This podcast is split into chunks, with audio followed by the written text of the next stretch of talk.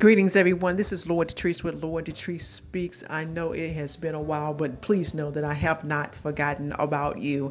Know that I'm working on something so great and so grand that it's just taking my time to actually put content together so that I can bring you an excellent product. But I wanted to share something with you. I was reading through some posts on Facebook and I thought that this would be a blessing to you and it's about hydration. There's so much, con- uh, I won't say confusion, but there's so much information out there. Do I drink spring water? Do I drink alkaline water? Do I drink tap water? Well, we know we're not supposed to drink tap water. But the question that came about is this. Um, I want to just give you some ideas or some significant signals that your body is giving you to let you know that you're dehydrated. Though you're drinking liquids throughout the day, whether that be tea or soda, or uh, any type of energy drinks to those things uh, to that nature, that does not take the place of good quality water that your body needs for hydration in order for your lungs and your organs to function with peak performance. So here's some signals.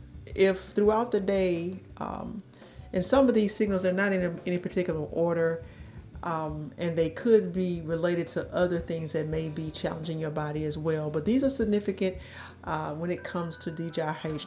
Excuse me, dehydration. And so one of those is your lips being dry or chapped or peeling.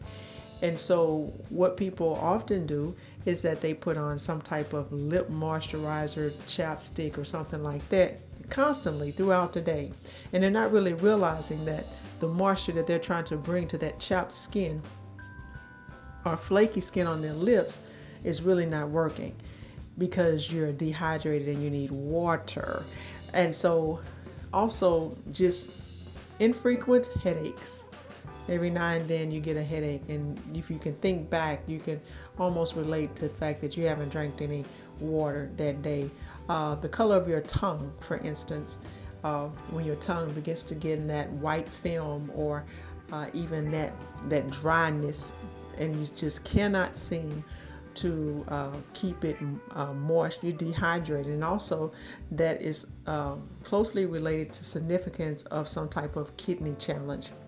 Remember, I'm not a doctor, but I do love to share information about my research and things that I've experienced personally on my journey to health and wellness uh, that has me at the point that you can live above sickness and disease. You know, I say that all the time that you can live above sickness and disease.